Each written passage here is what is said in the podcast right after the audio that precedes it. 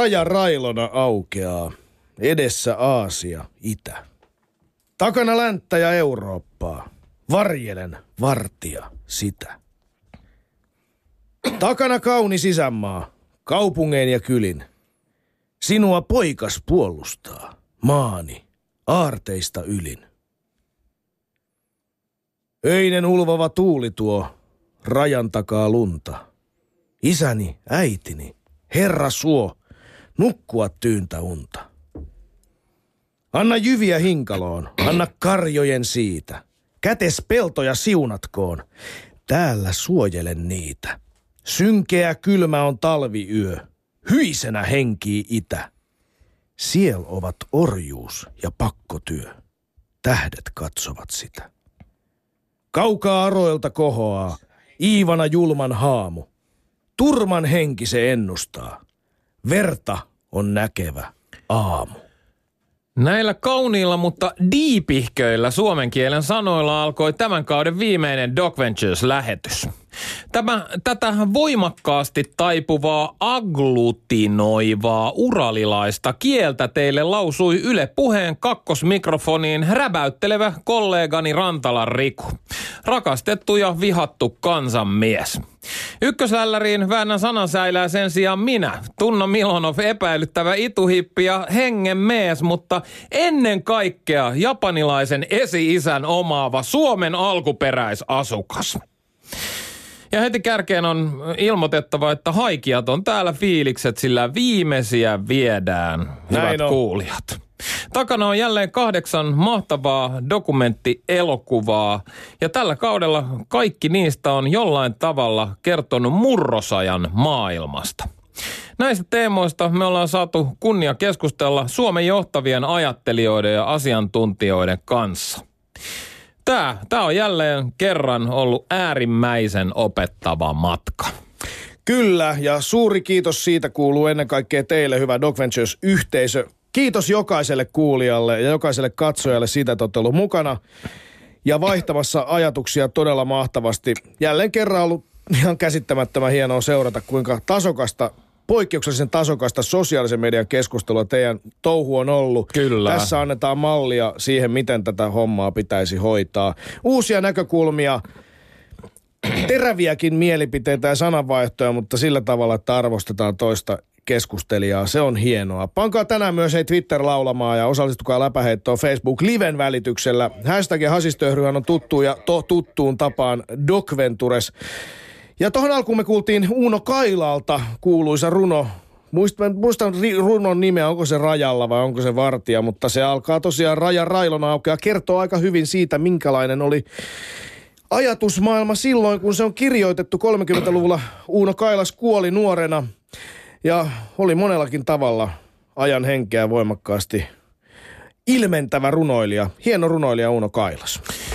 Niin, tänään teemana siis suomalaisuus. Eilen nähtiin Jukka Kärkkäisen Jussi-palkittu dokumentti Kansakunnan olohuone, eli vuonna 2009 valmistunut sarja intiimejä potretteja, joiden kautta katsoja pääsi kurkistamaan kuuden suomalaisen olohuoneeseen. Leffa herätti Twitterissä paljon tunteita ja hämmennystä. Paljon puhuttiin somessa myös kuplista ja useasta rinnakkaisesta Suomesta – mutta myös jotain selittämättömästi tunnistettavaa ja toisaalta sitä siellä vahvasti oli ja toisaalta äh, kelattiin paljon murrosta, joka on tapahtunut Suomessa yllättävänkin nopeasti. Kiitos vielä eisille vieraillemme Leffaklitsussa.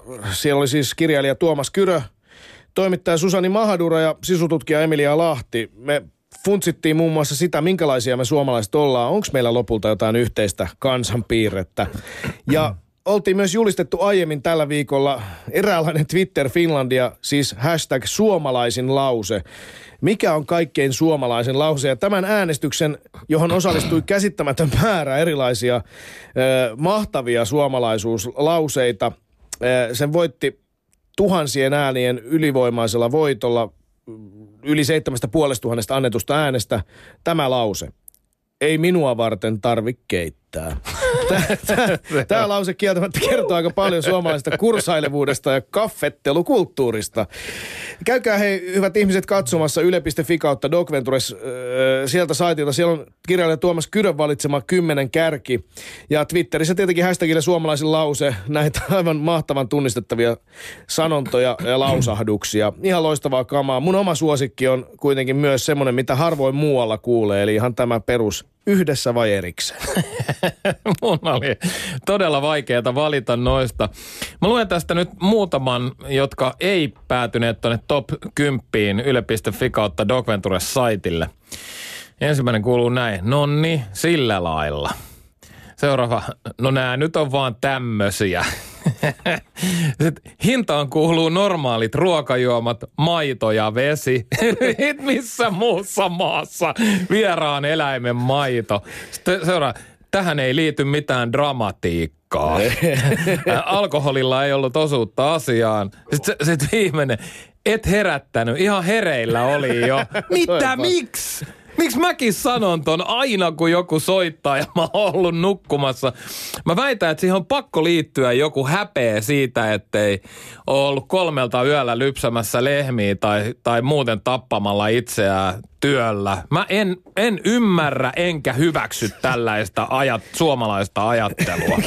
Mutta ehkä toikin seikka liittyy siihen tosiasiaan, että Suomi on valittu useasti viimeksi tänä vuonna maailman – vähiten epäonnistuneeksi valtioksi? Maailman vähiten epäonnistunut valtio, totta.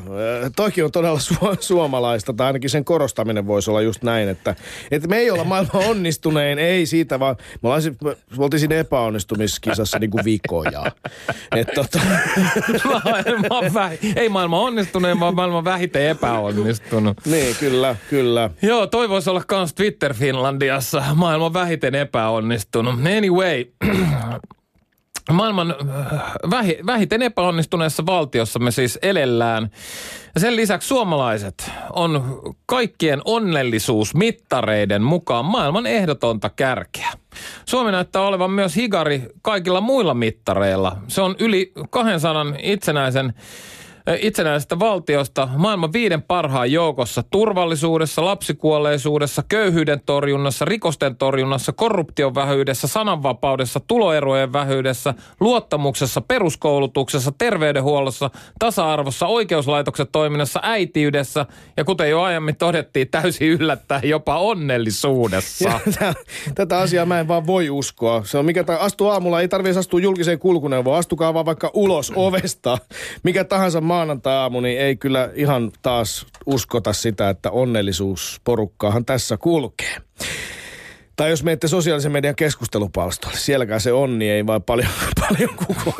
Pidetään sanotaan vakan alla. Mutta hei, kun ajattelee aikana, jolla tämä maa on rakennettu tähän kuntoon vasta kunnolla, niin sitten, sitten vasta kunnolla ihmettyykin. Alle sadassa vuodessa me on saatu tähän maahan aivan käsittämättömän ihme rakennettua. Tätä me ollaan näillä Adventures-reissuillakin ihmetelty. Ja varsinkin silloin, kun me ollaan palattu noilta matkoilta, kun niillä reissuilla tapaa saada pikkusen sitä perspektiiviä, tekee jokaiselle aina ihan hyvää, niin sitä ymmärtää taas, kuinka uskomattoman työn suomalaiset on pystynyt tekemään niin lyhyessä ajassa. Lopulta aika köyhästä takapajuisesta Euroopan reuna-alueesta tällaiseksi maailman kaikilla mittareilla mitattuna yhdeksi menestyneimmistä, rikkaimmista, turvallisimmista maista. Tämä jaksaa meitä ihmetyttää, näin sanoo Doc Venturesta. Aivan tuota pikkää päästään kelailemaan tätäkin aihetta poikkeuksellisesti kahden radiovieraan voimin. Olemme saaneet tänne äh, studioon runonlaulaja ja lauluntekijä Karri Paleface Miettisen, joka on juuri kirjoittanut teoksen Viides maamme kirja. Sen lisäksi tulitukea on meille antamassa myös kansainvälisen politiikan professori Teivo Teivainen, jolta on puolestaan ilmestynyt kirja nimeltä Maailmanpoliittinen kansalliskävely. Yle puheessa. Riku ja Tunna. Doc Ventures. Tervetuloa Kari Pelves Miettinen ja professori Teivo Teivainen. Kiitos paljon. Kiitos. Mukava olla täällä. Olla täällä. Mahtavaa. Hei, aloitetaan eilisestä Doc Ventures elokuvasta, eikö niin tunna? Kyllä. Tämän viikon Doc Ventures-leffa oli siis Kotimainen vuoden 2009 parhaan dokumentin Jussi voittanut kansakunnan olohuone. Se keräsi varsin ällistyneitä katsojia eilen. Mitä te olitte mieltä? Katsoitteko elokuvan? Joo, se on tuttu ennestään. Onhan se aikamoista. K- Sanotaanko suodattamatonta todellisuutta su- suomalaisen miehen ennen kaikkea miel- mielenmaisemasta. Että tota noin. Eräästä kuplasta. Joo, täytyy sanoa, että kyllä se, kyllä se niin kuin tota, ö, uutinen, kun, kun tulee uutinen siitä, eikö Frendi vielä osta siis siniset ja vaaleanpunaiset potkupuvun housut? Joo. Ja Joo, tulee kertoa, että hänen tyttöystävänsä on saanut kuulla, että nyt susta tulee isä.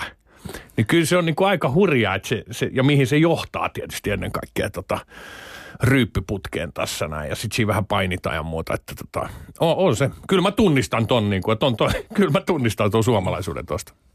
Mitäs Teivo? No mun mielestä heti siinä alussa, kun oli tämä, että ei, ei ole hyvä, jos menee hyvin, kun sitten menee taas ihan helvetin huonosti. Niin se lähti, lähti sillä ihan loistavasti. Sekin voisi olla käyntiin. yksi suomalaisimmista lauseista. Kyllä, kyllä. Ja nämä painikohtaukset, niin niihinkin pystyin eläytymään oikein hyvin.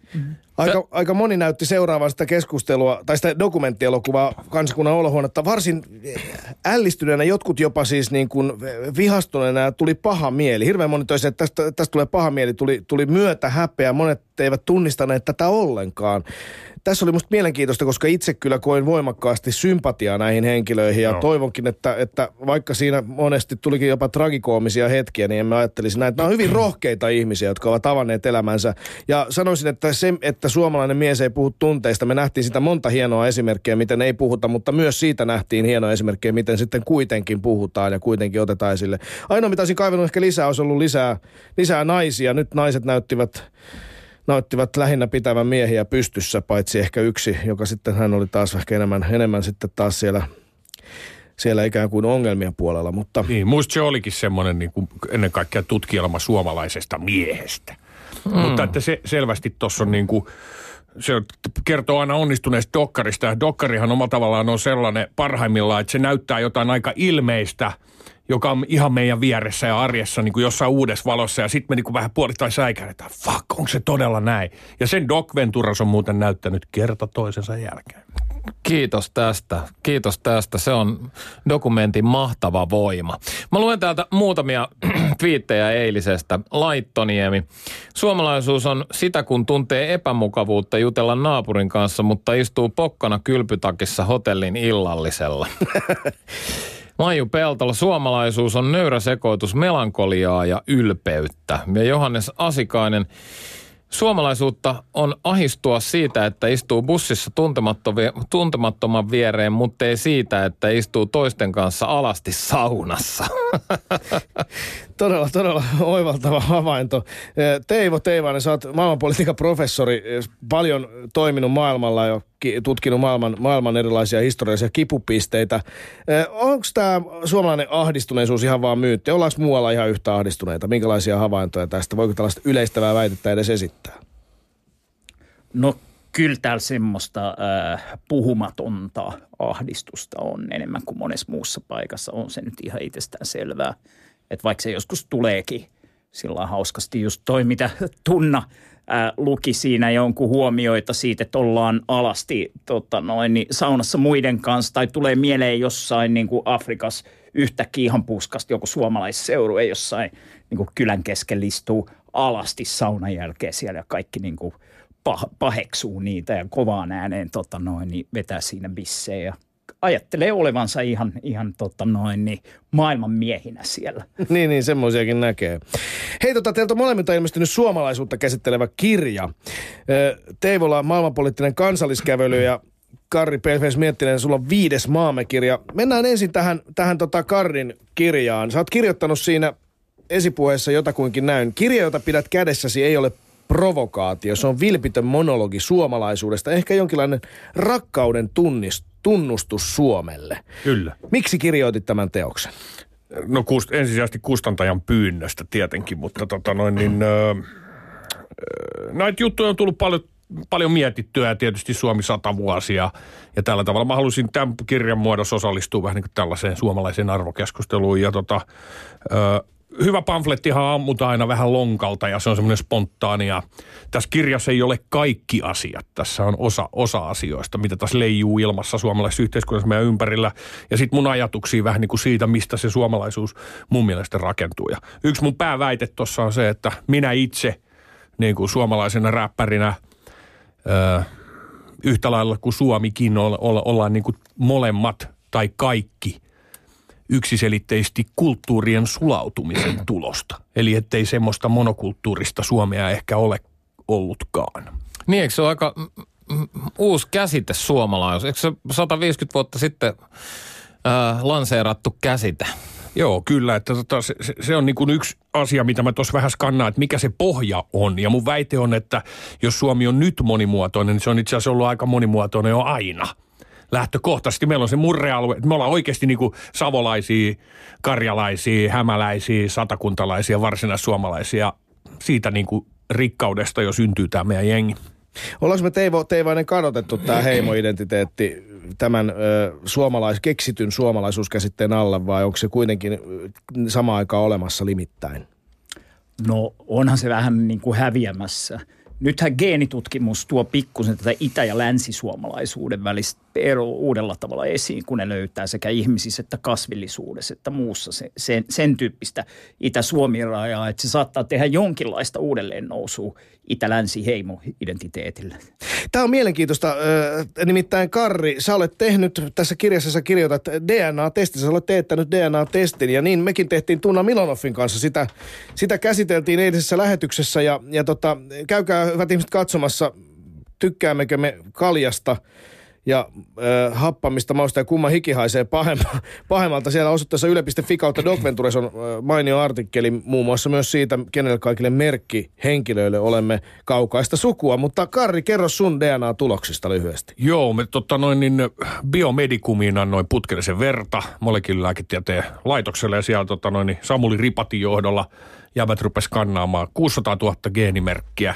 Eli sieltä pystytään näkemään hyvin kauas, kauas menneisyyttä. Ja jos se väite tai t- tiedetään, että, että, että tota, ihminen on peräisin sieltä keskisestä Afrikasta, niin sitten pystytään tietämään, että lähi korkeudella vaikka 40 tai 50 000 vuotta sitten lähti mun faija isälinja sinne niin kuin Volgan mutkan suuntaan. Et voi olla, että mun isälinja on tota peräisin todella sieltä myyttisestä Volgan mutkasta, jota on pitkään pidettiin suomalaisten alkukotina. Sitten mutsin tota, äitilinjan niin kuin, DNA välähtää tuo Ranskan korkeudella joskus 15 000 vuotta sitten ja näin edelleen, mutta sieltä on tullut, tultu niin kuin kahdesta eri suunnasta selvästi. Kiinnostavaa on se, että sieltä löytyi siis tota sellainen – äiti, äitilinjassa on niin kuin vahvasti saamelainen ö, tota noin, niin, tämmöinen haplotyyppi mukana. Onkohan se sama, mikä mulla on, siis jota löytyy myös aika monilta muilta suomalaisilta, joka, joka on itse asiassa sitä alkuperäisryhmää, joka tänne silloin aikoinaan tuli, eli niin sanottuja superkasuja. Kyllä, kyllä. Et selvästi, tämä oli niinku yllätys ja jännittävä. Mä en tiedä, että mulla olisi niinku mitään – saamelaisia sukujuuria, mutta se on to- toisaalta mahdollista. Ja ne voi tulla todella kaukaa. Sä oot ilmeisesti Paleface siis tota, Niilon poikia, eli sitä N-haploryhmää isälinjalta, joka on tullut sieltä idästä, kun näitä on niin kuin muutama. Tunna taas on ihan poikkeuksellista, tai ei poikkeuksellista, mutta Suomessa varsin harvinaista. Alle 4 prosenttia kuuluu tähän R-porukkaan, joka on sitten taas todella yleinen tuolla Euroopassa. Walesissa ja Britanniassa ja siellä päin. Kyllä, ja oma, oma taas on sitten siinä mielessä mielenkiintoinen, että se on nimenomaan tätä Teivo Teivaisen mainitsemaa läntistä sakkia, eli, eli tota sitä, joka, joka on tullut tuolta Skandinavian kautta, eli, eli varsinaista viikinkigeeniä. Geeniä.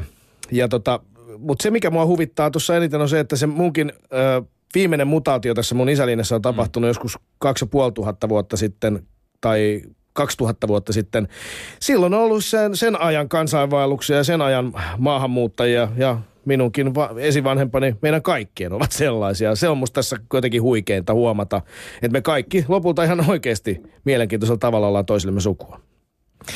Tota, Teivo, niin haluaisit tähän kommentoida?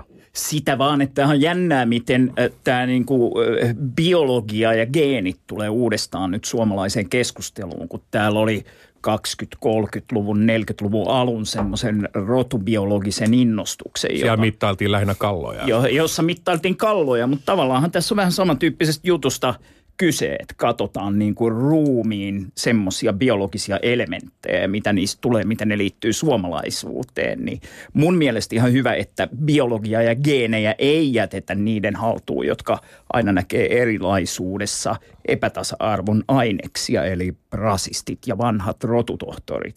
Mutta tämä on niin kuin jännä uusi vaihe, joka on käynnistynyt. Brasiliassa esimerkiksi, kun on tullut nämä geenitestit, ne on vaikuttanut etnisyydestä käytävään keskusteluun todella paljon. Ihan totta. Millä tavalla? No sillä tavalla vaikka, että sulla tulee ää, kiintiöitä yliopiston mustiksi määritellyille ja sitten jengi menee tekemään niinku geenitestejä, että hei mä oonkin 70 prosenttia afrikkalaistaustainen tai va- vaatii eurooppalais. päästä yliopiston niillä, niillä kiintiöillä.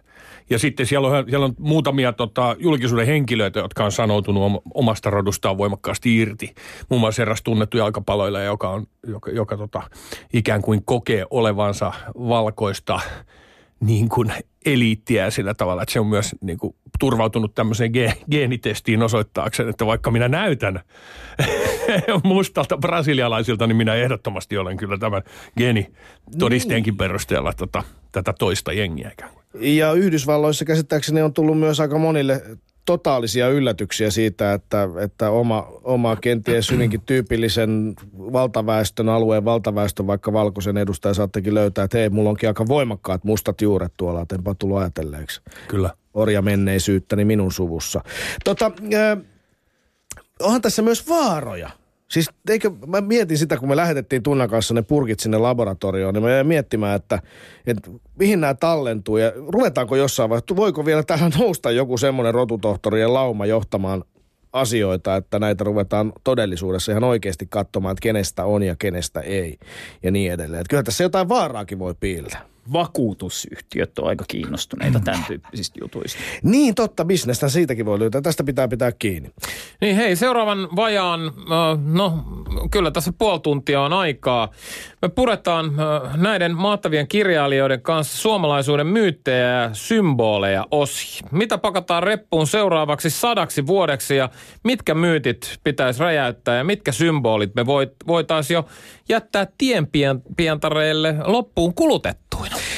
Niin näitä, näitä äh, asioita purkaa myös Teivo Teivaisen äh, tuore kirja Maailmanpoliittinen kansalliskävely. Ja sitä kuvaillaan näin. Äh, turistina kotikaupungissa Helsingissä sä tutkit Teivo matkalla näitä historian kipupisteitä ja teet tuokiokuvia katajaisen ja köyhän kansan noususta menestysmittareiden hellimäksi nykysuomeksi. Ja siellä tutkaillaan siellä kansalliskävelyllä esimerkiksi Karjala-oluen etikettiä ja kyrillisiä aakkosia, saamelaisuutta ja rasismia ja metsäteollisuutta ja sitä pelastaako tekoäly suomen kielen. Mutta miten mä muistelen, että tämä kaikki on alkanut jo aika monta vuotta sitten, ehkä viisi vuotta sitten nousi kansainvälisenkin median kohuksi, kun suomalainen professori oli ollut Uspenskin katedraalin edessä vetämässä tällaisia kävelyitä ja siellä oli vaadittu Pussy Riotin vapauttamista. Mitä silloin tapahtui? Se herätti valtavan kohun. No joo, mä tein eh, Kiasma-museolle semmoisen maailmanpoliittisen kävelyn ja siinä oli yksi etappi tosiaan Uspenskin katedraalin edessä. Kukaan ei edes koputellut oville, katedraali oli kiinni ja ää, mitään hämminkiä ei tullut, mutta pari päivää myöhemmin me, Venäjän media räjähti. Ensin mä olin kuulemma koittanut tunkeutua sinne Uspenskin katedraaliin. Vähän myöhemmin syntyi uusi juttu. Mä olin kuulemma vienyt kusikanisterin sinne sisälle ja kaatanut kusta Uspenskin katedraalin. Ja tämä valeuutinen alkoi levitä kulovalkean tavoin. Seurauksena oli, että silloin kun ne pusirajoitin taiteilijat Venäjällä sai kahden vuoden vankeustuomion, niin molemmilla Venäjän suurilla TV-kanavilla pantiin mun naama sinne ruutuun ja sanottiin, että Suomessa tämä pussiprofessori Teivainen on saamassa viiden vuoden vankeustuomion. Virtsakanisterin mies, joka oli myös tunnettu jo ennestään tunnettuna homopropagandan levittäjänä. Ai sekin Kyllä, vielä. sitäkin. Eli siis varsin, varsin tota ytimessä totuuden jälkeisessä ajassa kulkee myös tämä kansalliskävely. Joo, Ja siitä- historiastaan. Ja siitä mä niin kuin innostuin näistä kävelyistä ja vähän Suomen Venäjä-suhteesta. Mä oon latinalaista Amerikkaa tutkinut paljon maailmantaloutta ja tämmöisiä asioita. Asioita, niin sitten aloin kaivautua tähän Suomeen suomalaisuuteen ja vähän Venäjän kautta peilaamaan sitä. Ja siitä syntyi tämä mun uusi opus myös, maailmanpoliittinen kansalliskävely, jossa Venäjä-suhde on yksi keskeinen ulottuvuus. Aivan ehdottomasti. Hei, mennäänkö kuitenkin niin vielä ensin ö, vielä hetkeksi tuohon eiliseen Doc Venturesin leffaklitsuun. Me, me ollaan monesti tunnankaan mietitty sitä, että onko se kieli, joka tekee suomalaiset niin juron, onko ne ne pitkät sanat ja monimutkaiset lauserakenteet ja niin edelleen. Mitä tästä ajatteli suomalaisen kirjallisuuden ammattilainen, meidän eilisillan vieras kirjailija Tuomas Kyrä?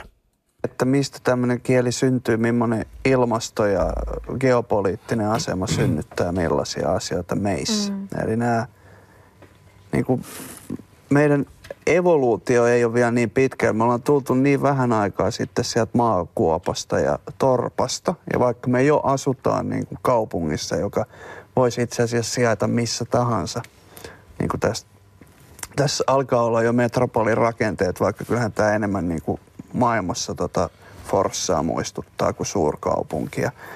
Niin tota, et ehkä se meidän kommunikaatiokyky on myös sen takia vähän. Me ollaan, Suomessa ihmisillä on aina ollut pitkät etäisyydet toisiinsa ennen näitä aikoja. Niin kuin pääasiassa silloin sata vuotta sitten ihmiset asu maaseudulla. Naapurin kanssa piti tulla toimeen sen takia, että ei ikinä tiennyt, milloin tarvii sen apua, mutta se saattoi sijaita niin kuin kuuden kilsan päässä tai 16 kilsan päässä. Siksi suomalaiset on hyviä keihäheitossa ja hollantilaiset jalkapallossa, että ei Suomessa ollut ketään, kelle syöttää palloa. Näin siis Tuomas Kyrö kirjasta, joka on... Äh, kirjailija, joka on julkaissut parikymmentä kirjaa, jotka kaikki tavalla tai toisella käsittelee suomalaisuutta. Mitä ajatuksia tästä nousee toisilla suomalaisuuskirjojen tekijöillä, Karri Paleface Miettisellä ja Teivo Teivaisella? No mulla on yksi sellainen ajatus tuossa omassa kirjassa, että äh, minkälainen vaikutus sillä iso jaolla on ollut Suomessa. Eli Ruotsin kuningas hajotti Suomessa nämä perinteiset tiiviit kyläyhteisöt. Nyt kun sä menet vaikka Keski-Eurooppaan tai Ranskaan, niin siellä on niitä juustopitäjiä. Ne talothan on rykelmissä aina, se on semmoinen hyvin tiivis kylä. Ja Suomessa niin kuin Tämähän oli niin kuin tämmöinen hajoita ja hallitse muuvi, vaikka se tarkoitus oli mun käsittääkseni, että se on niin kuin maareformi, että tota jaettiin lisää viljelymaata ja talot erotettiin talonpojat toisistaan. Niin silloin niitä on helpompi hallita, eikö niin, kuin me ei olla pienessä rykelmässä. Mutta tämä on ilmeisesti vaikuttanut, tai varmasti vaikuttanut jonkunlaiseen semmoiseen kansanluonteeseen meillä, että me yhtäkkiä ollaankin pellonlaidassa ja kyräillään sinne niin kuin naapuripuolelle, että älä tule tänne! niin kuin, nämä on meidän, nämä on meidän kulmia täällä tuota että, että tämmöiset asiat varmasti on, on, on vaikuttaneet siihen, että meistä on tullut me. Mitäs Teivo? No kyllähän toi kielen omituisuus on ollut yksi osa sitä kimppua, jossa Suomi joskus määriteltiin sillä vähemmän eurooppalaiseksi kuin jotkut vaikka germaanit ja jopa kuin venäläiset. Vaikka Suomessa on joskus ajateltu, että Venäjä on semmoista Aasiaa niin kuin niissä Uuno Kailaan runoissa. Juuri näin. Aiemmin. Takana, takana länttä ja Eurooppa. Mutta Venäjälki on joskus ajatellut, että Suomikin on vähän tämmöinen itämainen niin kuin heimoyhteet. Niitä on Siperias ja täällä jotain suomalais-ugrilaista jengiä. Niin siinä on tullut tämmöinen, mitä jotkut historioitsijat kutsuu mongoliditraumaksi. Eli se, että kun meidät väritettiin keltaisella aikoinaan saksalaisissa ja ilmeisesti osittain myös yhdysvaltalaisissa maantieteen oppikirjoissa.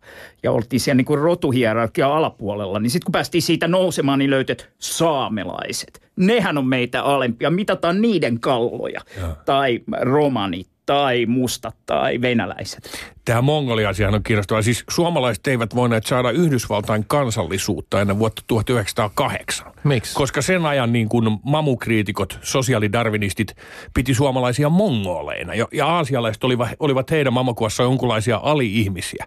Eli 1900-luvun alussa Amerikan kansalaisiksi pääsi vain valkoiset eurooppalaiset, joita suomalaiset eivät ole olleet.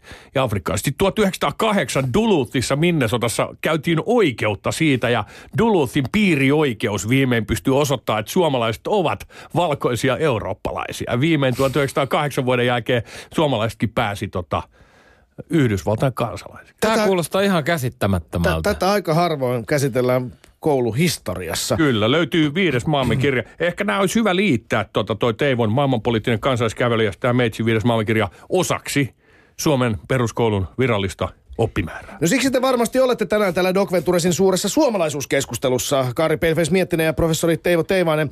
Ja äh, nyt tästä suomen kielestä pakko. Suomen kieltä, me kaikki ymmärrämme sen hienouden, me jotka suomea puhumme, ja sen käsittämättömän ilmaisuvoiman, mutta myös, niin kuin tuossa Teivo äsken mainitsit, sitä on pidetty joskus toisen luokan tavarana.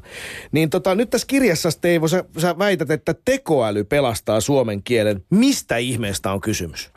No tunnettuna suuryritysten puolustajana totta kai mä sanon, että Google Translate pelastaa suomen kielen.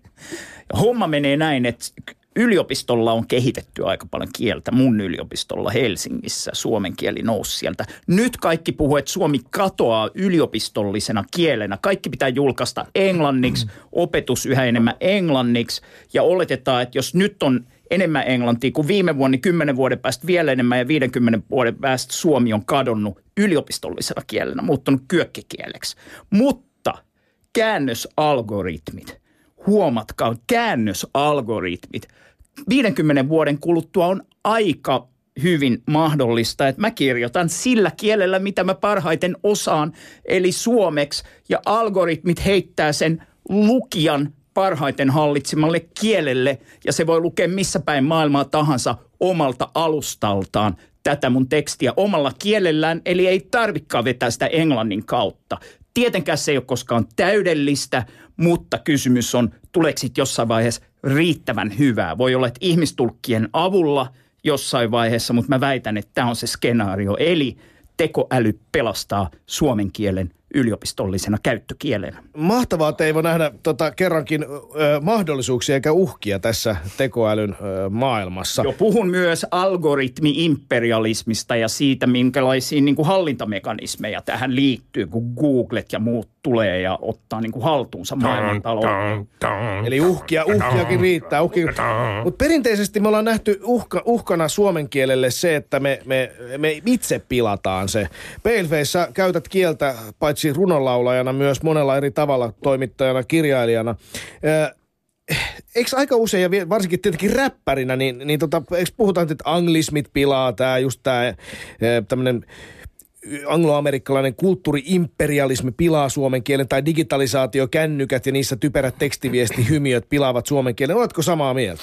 Muistan hyvin tota 90-luvun loppupuolella kokoonnuttiin tonne Murmuri ja Sebrolistiksi legendaariselle syvyystudiolle täynnä intoa voimiemme tunnossa. Me oltiin melkein niin kuin fenomaani päissämme suomen kielen faneja silloin. Niin tota. Sitten kuitenkin kun ruvettiin räppään, niin ekat läpät oli Keep it real, tää on suomi rappin undergroundi soundi. se, se, oli huvittava huomio vaan, niin kun sitten tuntiin myöhemmin, ai niin joo, että se kuitenkin. Että, tota, niin, mutta ainahan on nämä uhat. Mä, mä koen, tuossa kirjassahan se on vähän niin kuin tämmöinen kielen eksperimentti tämä kirja myös. Tässä on tosi paljon sellaista niin kuin puhekielen omaisuutta, aika paljon slangiikin tota, kultivoitu tässä. Sitten se välillä niin kuin menee semmoisiin diipimpiin niin kuin professorisfääreihin tässä omalla tavalla, että tota, mun, mun mielestä se pysyy, on ja pysyy, ei, se, ei, ei kieli mihinkään katoa. Et se, se vaan saa uusia muotoja jatkuvasti ja tota noin, niin en mä, en mä usko. Se nyt on tietysti toinen, pitäisi kysyä joltain äidinkielen opettajalta, että miten se muuttuu, että nyt kun ei enää tarvitse kaunokirjoitusta osata, mä en tiedä onko kaunokirjoituksen osaaminen meille merkittävä elojäämistaito, mutta että nythän se vähän murenee se beissi, että tarviiko kaikkien osata sitä niin kuin sellaista received pronunciation oikeaa suomalaista kirjakieltä – en mä tiedä, onko se tar- tarpeenkaan, mutta tota, en usko, että suomen kieli on uhattuna, päinvastoin. No nyt pitää sitten tietenkin kysyä, että tarviiko kaikkien osata, niin mä kysyn teiltä, mitä te ajattelette siitä, että tarvitseeko kaikkien osata ruotsia tässä meidän, meidän vähemmistökieltä tai toista vähemmistö, vaan toista kotimaista kieltä.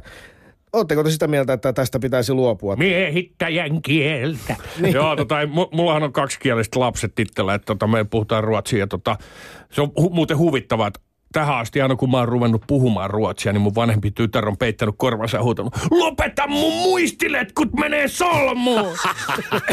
mutta, tota, mutta siis mun mielestä ruotsi, siis mun mielestä se on ihan banaali ajatus, niin kuin tää tällainen niin kuin,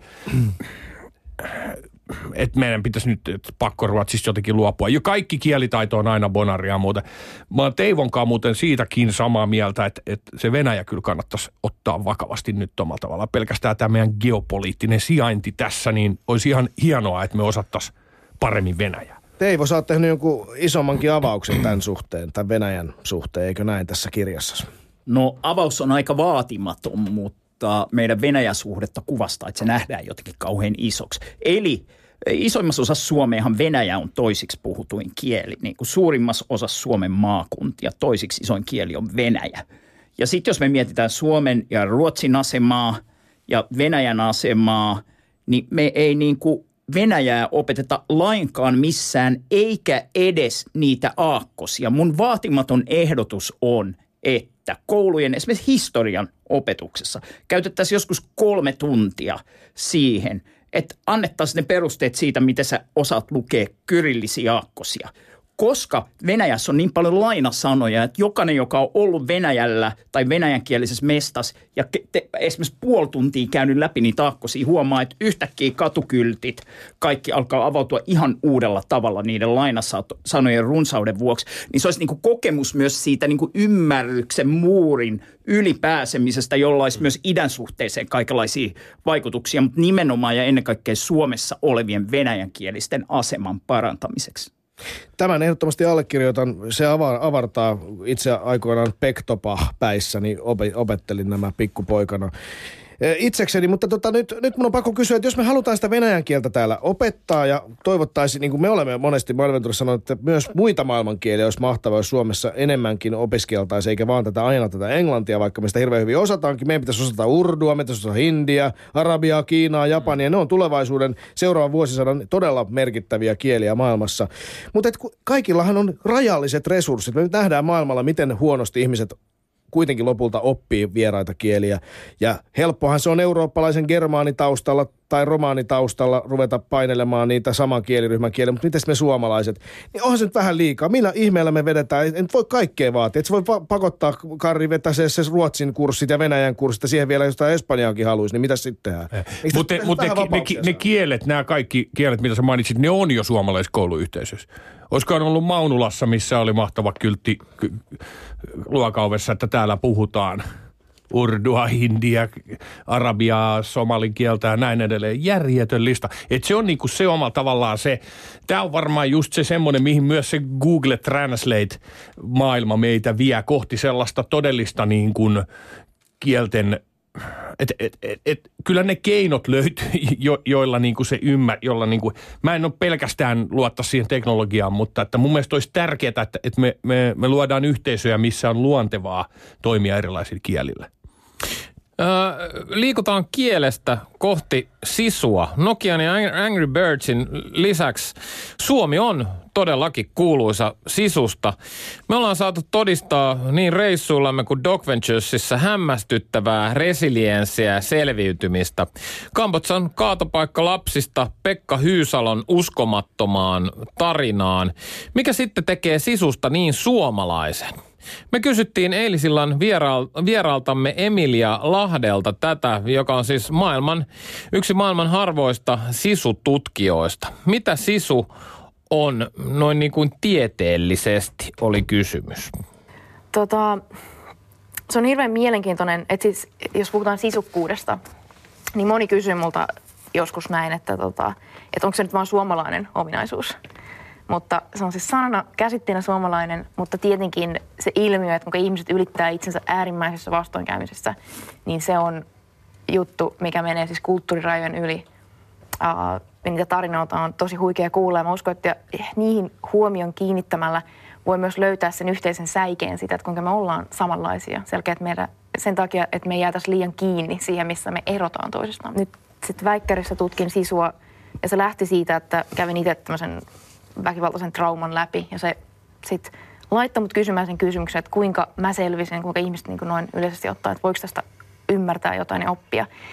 Mutta jos mä nyt lyhyesti sanon, niin siis sisu, se on enemmän kuin semmoista mielen voimaa tai semmoista tiedollista päättämistä, vaan se on jotain paljon ytimellisempää, väkevämpää, että mistä revitään sitten niinku elämän säikeitä ja huumoria, kun niinku oikeasti juttuja tapahtuu. Mutta mä en halusi jäädä liikaa tämmöisen niin määritelmään ja se teknisyys, että mitä joku on, koska meillä on tuossa niin aikaisemmin, että siis 5,5 miljoonaa asiantuntijaa tässä maassa myös sisusta. Ja se, että se tärkein on ehkä siinä väikkärissäkin tuoda niitä tarinoita esiin, että avaa semmoisen tilan, missä se ihmisen kokemus voi tulla nähdyksi. Mitä ajatuksia sisututkija Emilia Lahden kommentti nostatti teissä viidennen maammekirjan tekijä Paleface ja maailmanpoliittisen kansalliskävelyn tekijä Teivo Teivainen? Joku on joskus nostanut semmoisenkin näkökulman sisusta esiin, että se olisi ehkä tämmöisen vallan käytön dimension omalla tavallaan. Että suomalaisia on muistutettu tästä sisusta aina sellaisina tuolta ehkä korkeampaa keskusjohtoisesti vaikeina aikoina, silloin kun on – no nykyään leikataan, mutta että silloin kun muita vastoinkäymisiä tullut, niin auktoriteetit, kirkot ja hallitsijat on sitten sanoneet, että hei, mehän ollaan sisukasta kansaa, että nyt pitää purra vaan hammasta, että eteenpäin. Mutta ilman muuta se on, kyllä mä tunnistan semmoisen sisukkuuden siellä. Se on joku yhdistelmä kirosana mulle kyllä ennen kuin mitään muuta. Tässä mun kirjas mä kerroin, että me ollaan kusiaispesässä istujien kanssa. Se on sisukasta. Erikoismiehiä, kylähulluja, originelleja, muoviämpäri jonottajia, eukonkantajia ja suopotkupalloilijoita. Saunomme kunnes vaivumme koomaan, pidämme pimeimmät salaisuutemme omana tietonamme ja ryyppäämme itsemme hengiltä. Suomalainen mies ei itke, perkele. Katajainen kansa taipuu, mutta ei katkea. Ehkä tuhoisin myyteistämme si, siinä sisussa on tämmöinen toinen puoli myös. Yli puolet suomalaiset kuitenkin kärsii jossain vaiheessa mielenterveysongelmista. Niin, rakennetaanko noilla työkaluilla maailman vähiten epäonnistunut valtio myös, Teivo? No mä tässä mun teoksessa kaivan vähän noita samoja elementtejä. Mä en löydä sitä kusiaispesässä istumista siellä, mutta jos katsotaan, että miten pidetään jääräpäisesti kiinni vaikka jostain myyteistä, että kyllä jumalauta, meillä on tämä hakaristi tässä niin kuin ilmavoimien tunnuksena ja mehän pidetään siitä kiinni. Niin, koska se oli ennen natseja. Niin, ja vaikka muu maailma sanoisi mitä tai meillä on niin kuin suvivirsi ja meillä on jotain, ja vaikka kuinka tulisi, että tämä on nyt jotenkin perustuslain kannalta ongelmallista, niin me pidetään siitä niin kuin kiinni semmoisten niin kuin rationaalisten argumenttien tuolta puolen. Siinä on jotain romanttista, kaunista, hyötyajattelun näkökulmasta se voi olla ongelmallista, että onko esimerkiksi hakaristista kiinni pitäminen hyödyllistä Suomen maanpuolustukselle. No todennäköisesti ei ole, mutta sisulla siitä pidetään kiinni. Niin, eli sisulla on monia puolia, tämä on totta.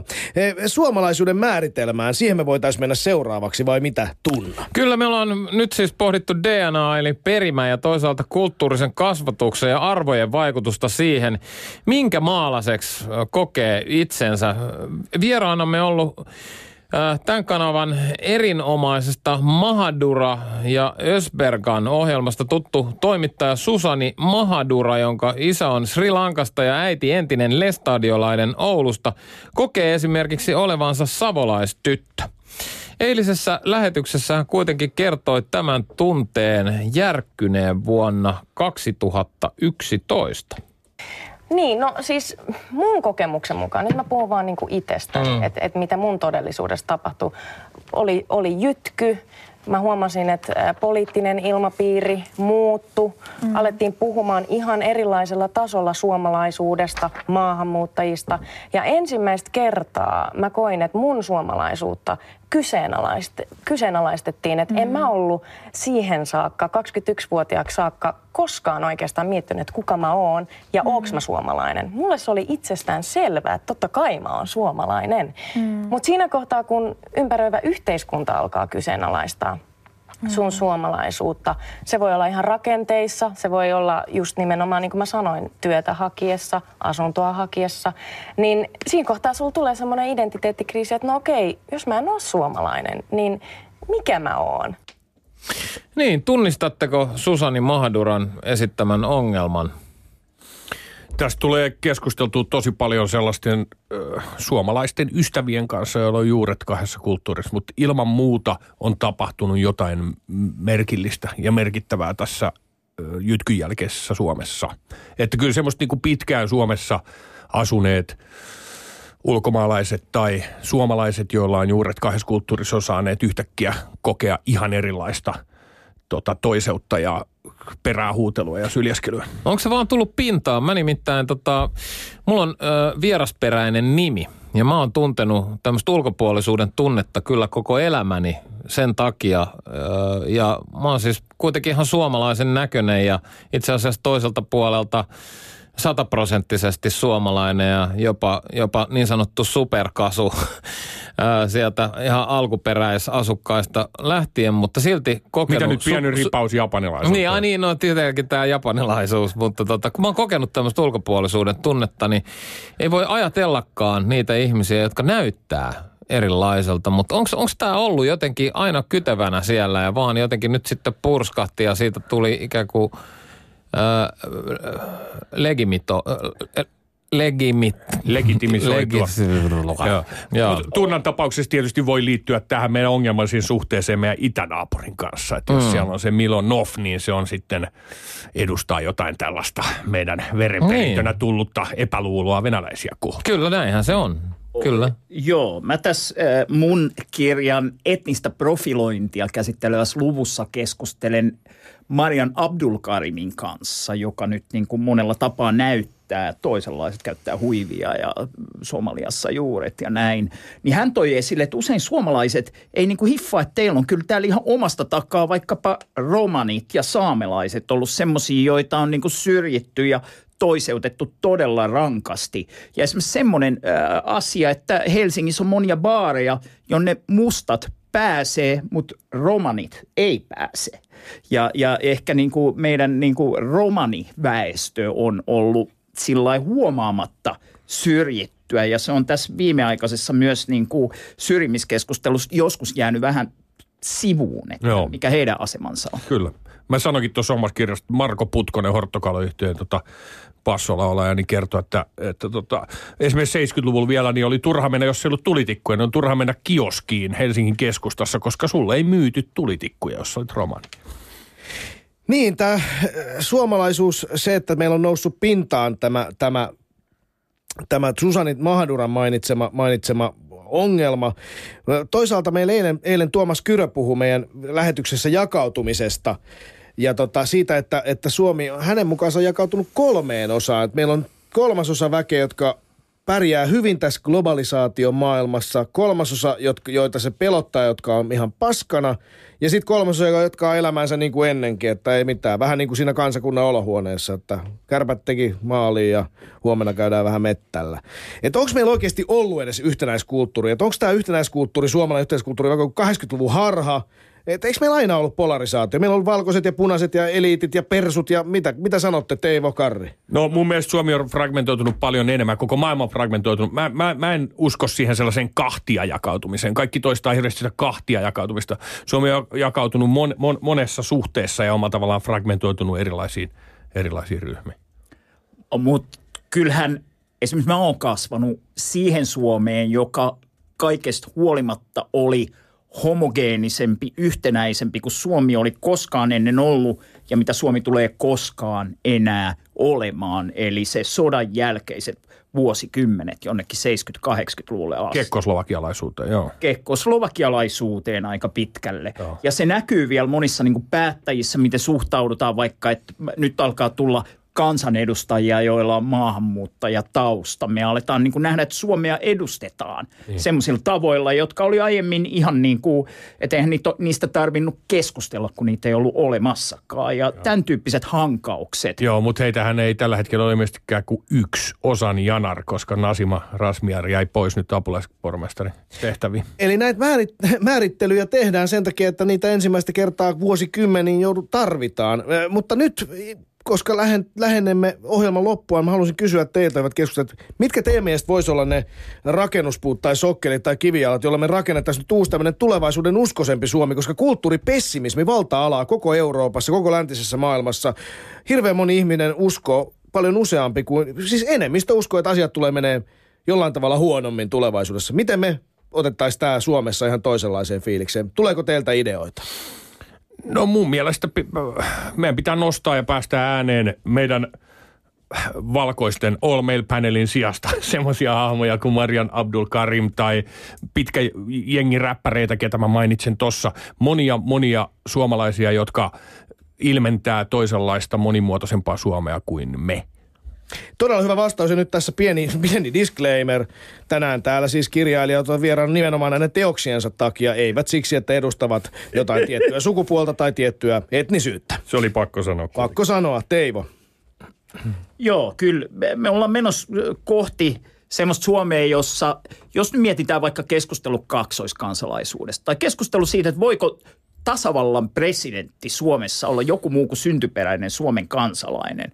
Se voi olla vähän merkityksellinen juttu, koska ei presidentti nyt enää Kekkoslovakian tavoin päätä niin paljon asioista.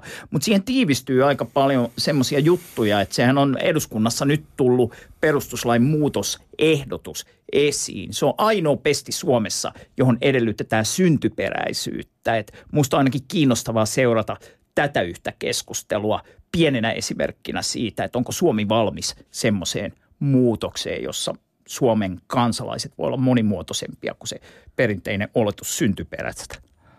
Monimuotoisuus erittäin, erittäin tärkeä asia ja kuvastaa sitä, mihin tulevaisuudessa olemme menossa. Ja tätä Doc Ventures haluaa korostaa murrosaikoina. Meidän oikeasti katsottava eteenpäin eikä taaksepäin.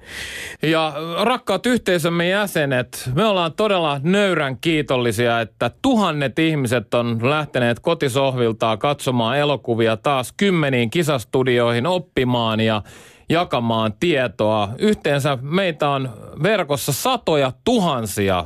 Saksalaiset puhuvat jopa miljoonista. Ilman teitä, ilman koko yhteisöä, me ei oltaisi mitään. Menkää ihmiset maailmaan, ottakaa selvää ja keskustelkaa. Sitä tarvitsee meistä jokainen ja sitä tarvitsee Suomi, jotta meidän yhteiskunta olisi jatkossakin turvallinen, tasa-arvoinen ja alati kehittyvä. Suomi no, johtaa. Kyllä. Doc Ventures kiittää ja kumartaa. Kyllä, näin me tehdään ja toivottavasti kuullaan vielä toisistamme. Jatkakaa he vielä keskustelua hashtagillä DocVentures. Tässä vaiheessa mä haluan kiittää erityisesti näitä meidän kahta loistavaa kirjailijaa. Maailmanpolitiikan professori Teivo Teivaan, joka on juuri julkaissut maailmanpoliittinen kansalliskävelykirjan sekä Karri Pelfes Miettinen viides maailmankirja. Nämä kirjat suosittelen lukemaan näin itsenäisyyden juhlavuonna. Ja hei, tyypit, käykää antamassa palautetta laittakaa, laittakaa jatkotoiveita, mitä voisimme tehdä ja miettikää, mitä te voisitte tehdä. Tässä on ollut mahtavaa tiedonvälitystä ja nyt ei tarvitse enää kuin ryhtyä toimenpiteisiin. Monenlaisia uusia mahdollisuuksia ja ajatuksia on syntynyt. Tämä on huikeeta. Kiitos kaikille. Doc Ventures kiittää